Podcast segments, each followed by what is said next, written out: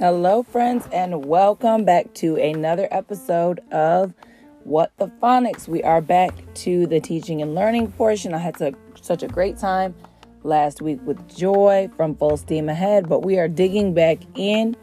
And I, as I was thinking about some of my previous episodes, I decided to dig in a little bit deeper to some of the things that you can do at home over the summer with your kiddos to help prevent that summer slide. So, I'm going to start. This episode is going to be about teaching toddlers, and then the next few weeks we will move up to some of the big kids.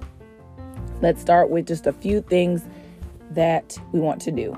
So, we want to be focusing on letter sounds over letter names. Obviously, letter names are important, but if we can get our even toddlers to recognize some letters and the sounds, that means we can actually begin to blend after just a few letters, which increases the excitement. It makes them want to continue to learn the letters and the sounds and continue to want to read. So it's not just a drill, drill, drill all of the time. So there will be a letter sequence in my show notes. You can go in whatever order you want for letters, but this is just a recommended one because we want to start with the most common letters so that we can have more words to blend with just a few of those sounds that they know. And including with those letter sounds, some of the games you can play with your kids. I know um, my youngest daughter is very active and she didn't do well if you just gave her flashcards just to look at. So we would throw them on the floor and have her jump to the sound. For example, you throw a whole bunch of letters and say, jump to this the letter that says B, or jump to the letter that says G etc., etc. So have them jump to the sounds. You can even have them touch blending or jump blending, where they jump on several letters the C, the A, the T, and then they blend it together to say cat.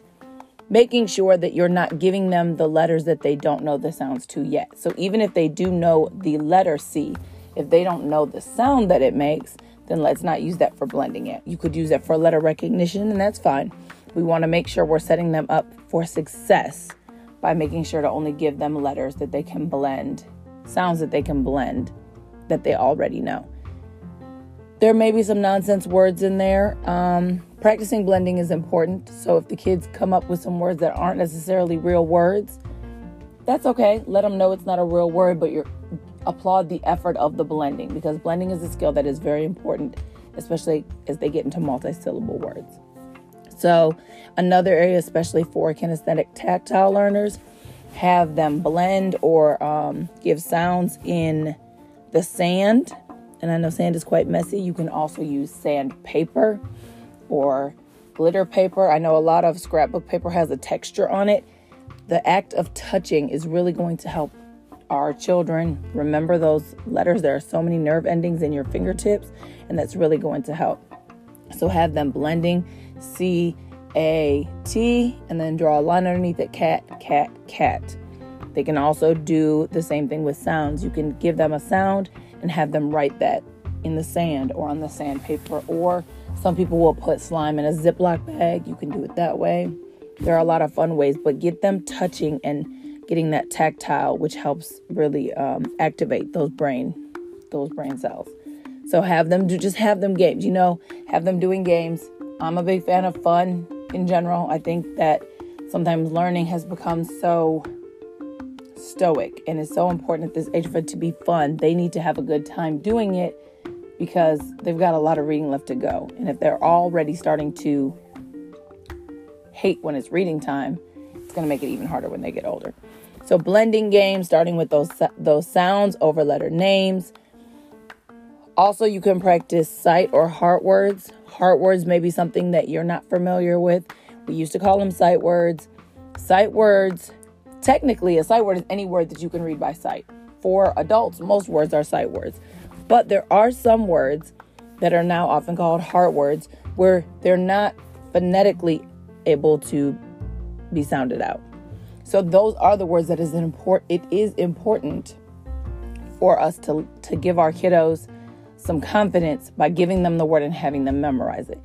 Now, we don't want all of our words to be that way, but if it doesn't sound out with the sounds that they they already know, it's good to have them memorize those words. One is an example, but I will have some some videos. I said they were coming and they will be released sometime between now and next the next time I'm, you hear me, the next podcast there will be at least one video posted. But um, I also have the procedure for teaching heart words in my show notes right now. Also, have them talk. And I think I mentioned this a little bit in the summer slide episode, but not just talk about what we see around them, but have them tell stories. You start a story and let them continue it on. Just let their imaginations run wild because the more they're able to pull from that when they're speaking orally and communicating orally, it's going to help because then their brains are used to having that picture in their head as they read stories and they get a lot more enjoyment out of it because they're able to see what it is that they're reading. And I'm going to say it again keep it fun. They should have a good time, they should enjoy it. I've said this before short and more often is better than a long time on a Monday. 10 or 15 minutes every day is much better than doing an hour once a week. Just let it be a part of bath time or just you know any quick moment that you can get to have them do these fun things in the car. Telling stories back and forth could be a really really great way to pass time on a car ride. And, you know, we're doing a lot of traveling when the summer hits. That could be a great way. And even blending games can be done that way because you can say the sounds orally and have your students, your children, give you the word that doesn't need to be written down. Um, shared or rereading is important. Shared reading helps increase stamina.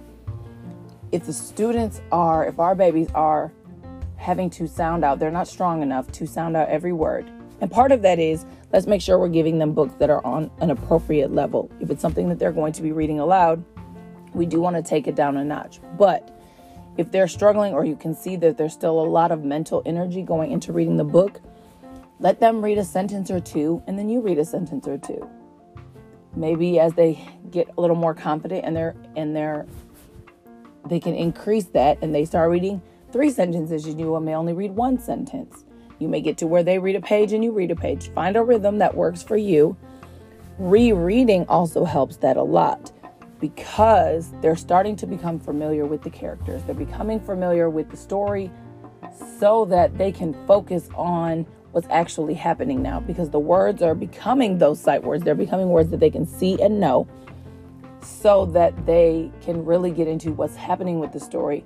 Those essential comprehension type questions where they can get into that read between the lines type things that they may not even have noticed because their brains were spending so much energy on the literal translation of letters to sounds, to words.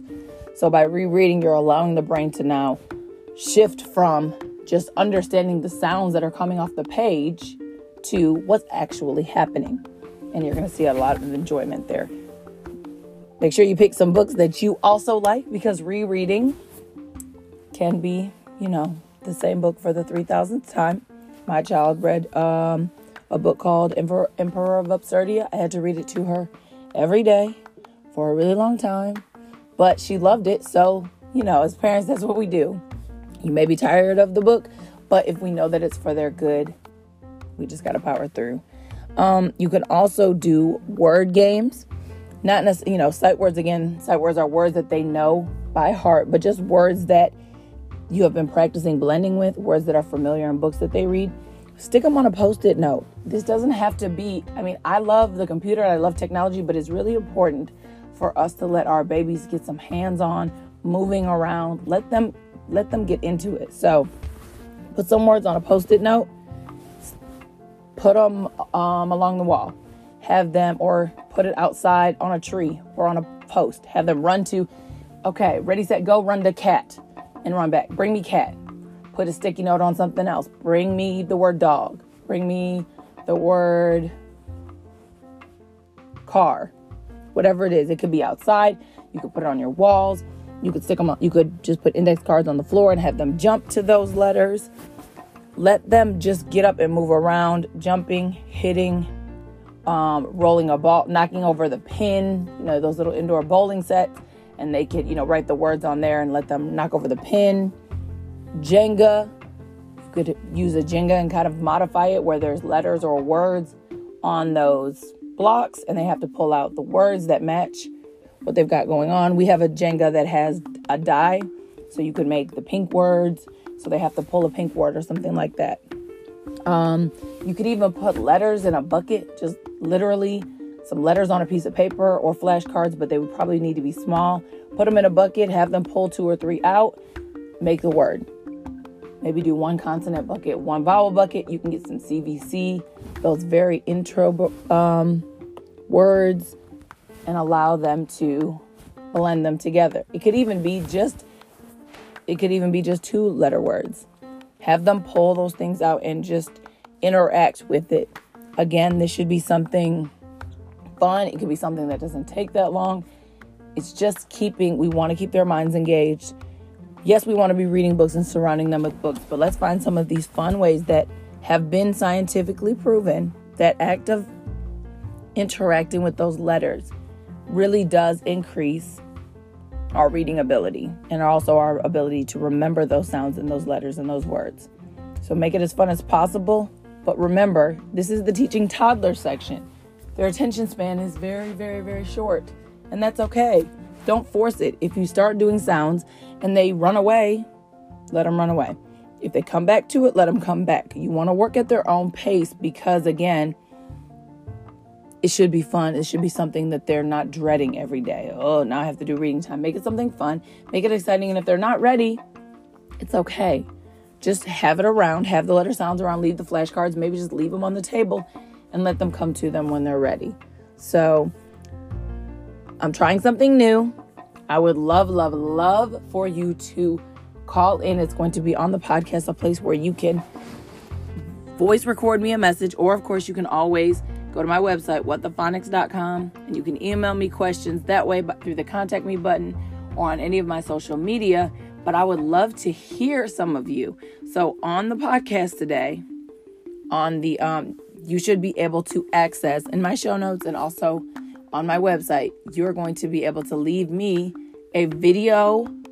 I mean, excuse me. Well, you can leave me videos too if you'd like, but an audio question that I can answer in one of our in one of my next segments. So please, please, please, if you have questions about a specific thing that you're doing with your child or just some general suggestions, let me know. Thank you again to everyone who's been listening and supporting, and I will talk to you guys next week here on What the Phonics.